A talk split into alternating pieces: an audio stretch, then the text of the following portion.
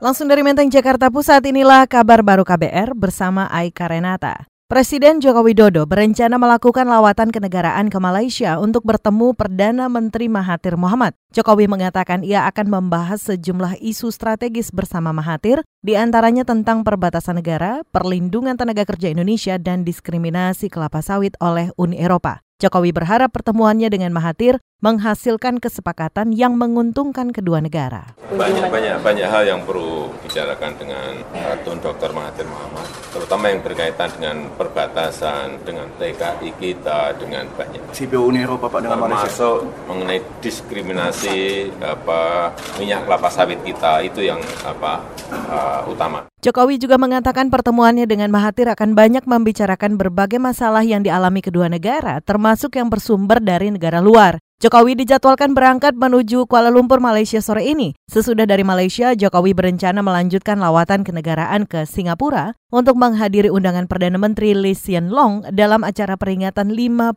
tahun kemerdekaan Singapura.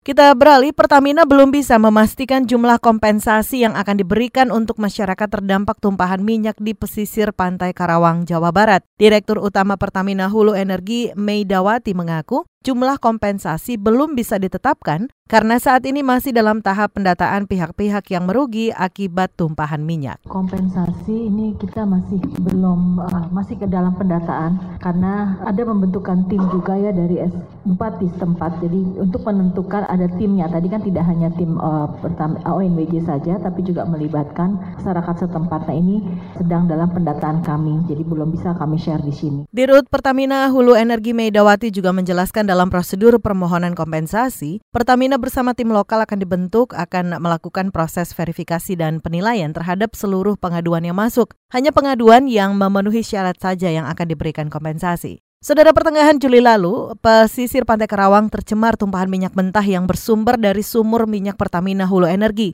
Ketika itu juru bicara Pertamina Fajria Usman menyampaikan permohonan maaf kepada masyarakat dan seluruh pihak terdampak. Selain itu Pertamina menyatakan siap bertanggung jawab dan melakukan penanganan terbaik secara maksimal.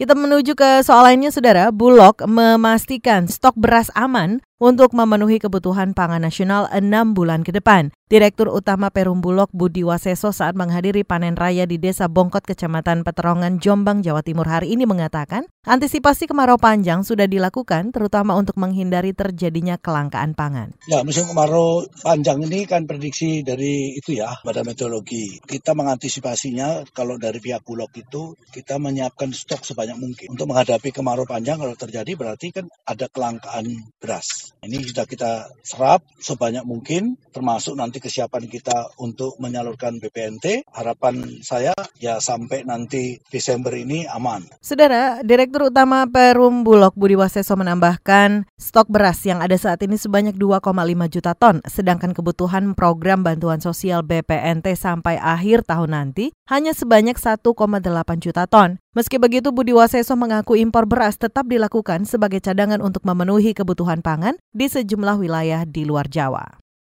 Kita ke satu informasi lain, Saudara Indeks Demokrasi Indonesia di Jawa Timur sepanjang tahun lalu mengalami peningkatan. Kepala Badan Kesatuan Bangsa dan Politik Jonathan Judianto menyatakan, I di Jawa Timur mengalami peningkatan 1,94 poin dibandingkan capaian 2017 lalu, sehingga secara nasional I di Jawa Timur menduduki peringkat ke-20. Nah kan batasan skornya itu kan kalau 70-80 itu kan menengah, 80 ke atas itu kan tinggi, kemudian 60 ke bawah itu kan rendah. Nah untuk mencapai nilai itu maka harus ada hal-hal yang potret yang sudah kita lihat itu harus ada perbaikan di tahun-tahun berikutnya, terutama ancaman kekerasan dari masyarakat. Ya, dari masyarakat ke masyarakat ini. Itu yang skor kita cukup rendah. Kepala Badan Kesatuan Bangsa dan Politik Jawa Timur, Jonathan Judianto menambahkan meski mengalami kenaikan, tapi perlu dilakukan beberapa perbaikan untuk lebih meningkatkan indeks demokrasi Indonesia Jawa Timur. Perbaikan itu antara lain dalam hal kebebasan sipil dan kebebasan politik yang diakui memang belum berjalan baik. Demikian kabar baru dari kantor Berita Radio KBR, saya Aika Renata.